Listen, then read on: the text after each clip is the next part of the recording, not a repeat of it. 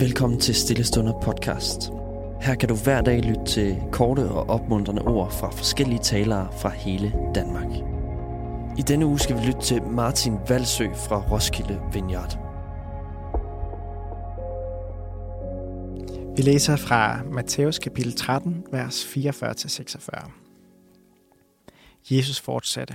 Med Guds rige er det som med en skat, der lå skjult i en mark. En mand fandt skatten og blev så glad, at han straks dækkede den til igen og solgte alt, hvad han ejede, for at kunne købe den mark.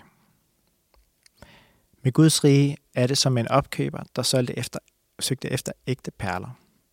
En dag stod han over for en uhyre kostbar perle, og han solgte alt, hvad han ejede, for at købe den. En ting, jeg har tænkt over i den her lignelse, det er, at de to fyre i lignelserne måtte begge ud og sælge alt, hvad de ejede for at købe henholdsvis perlen eller skatten.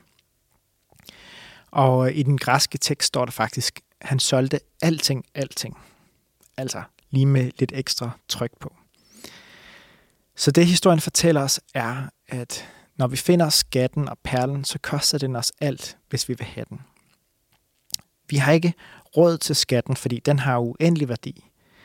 Men du har råd til marken, hvis du sælger din egen mark. Og det kan godt være, at øh, vi har en fin mark selv. Det kan sagtens være, at øh, vi har fine, gode afgrøder på marken, som vi har arbejdet hårdt på for at til at stå rigtig, rigtig flot.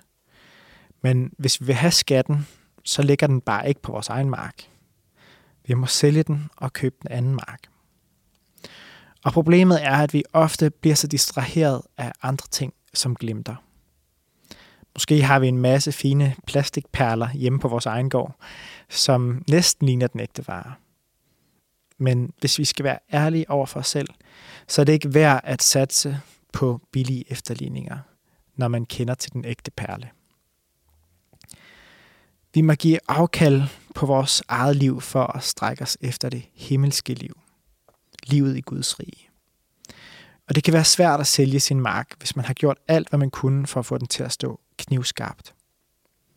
Måske har du bygget din egen drømmebolig. Øh, måske har du endda fået bugt med tislerne på marken. Men marken, men skatten er bare ikke i din mark. Og i historien handler det ikke om, at vi skal give køb på alt, hvad vi har kært. Det handler ikke om, at vores egen marker nødvendigvis er dårlige. Det er ikke pointen med historien. Men det handler om, at vi skal give plads til Jesus i vores liv.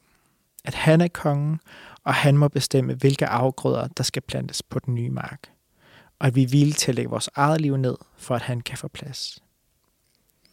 Og vi kan måske være styret af forskellige ting. Det kunne være status eller prestige, penge, sex, anseelse, selvrealisering, fester, eller tryghed eller komfort. Og det er ikke nødvendigvis dårlige ting, men hvis de tager førstepladsen i dit liv, så er der ikke plads til kongen, og så har du ikke råd til marken med skatten. Så er du klar til at betale prisen. Det koster at følge efter Jesus. Lad os bede sammen. Kære Jesus, tak, at du er skatten, og øh, du er en god skat. Men øh, nogle gange bliver vi også nødt til at give slip på vores egen mark, for at kunne strække os efter den skat, som er i din mark. Og øh, Jesus, vil du hjælpe os til at øh, give slip på vores egen agenda for at, øh, at slippe på vores egen vilje for at lægge os ind under din vilje. Og det ser ikke altid særlig attrakt ud, attraktivt ud på din mark, men vi ved også, at det er der, den uvurderlige skat er at finde. At der er liv i overflod.